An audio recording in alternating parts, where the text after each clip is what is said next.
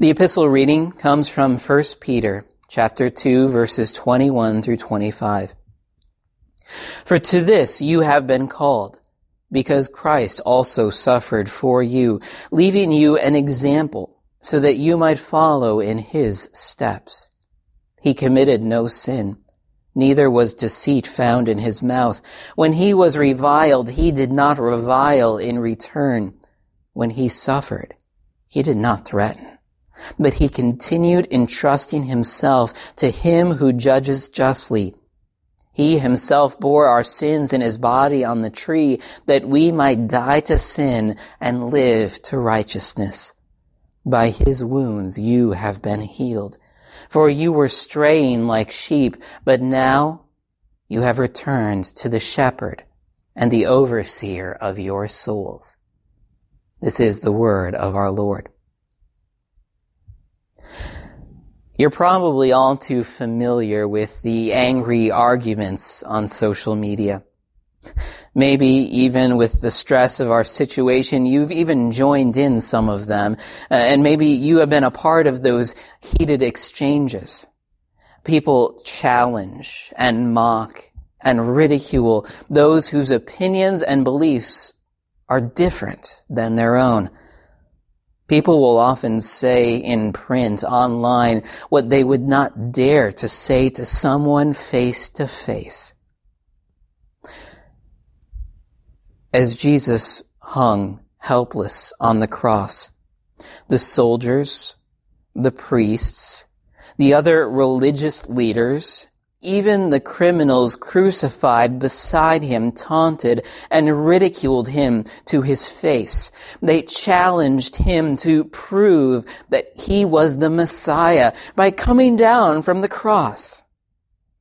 If he had saved so many others, why didn't he save himself?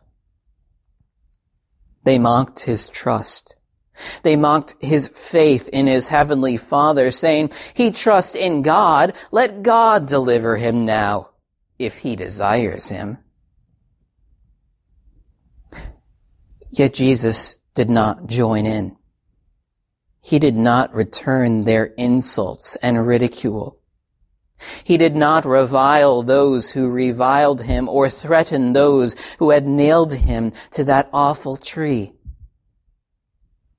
What did he do instead? He prayed.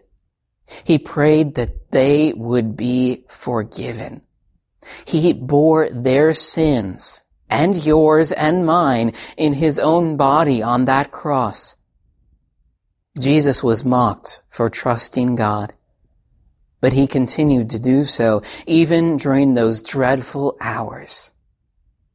He entrusted himself to his heavenly Father his Father had sent him on a mission to achieve our salvation, and Jesus completed that mission. He finished the work that he came to do. And so it's by his wounds that we are healed.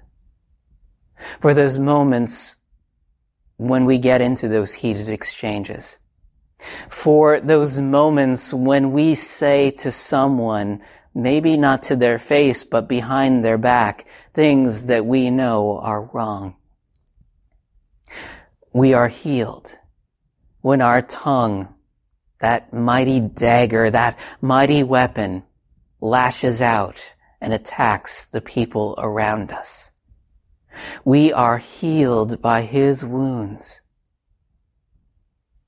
And God gives us an example his example. That we would be a people who would follow in his steps. That we would not hate our enemies, but we would love them. And that like Jesus, we too would pray for those who persecute us. We can't do that. We can't do that on our own. But as we have been healed by his wounds.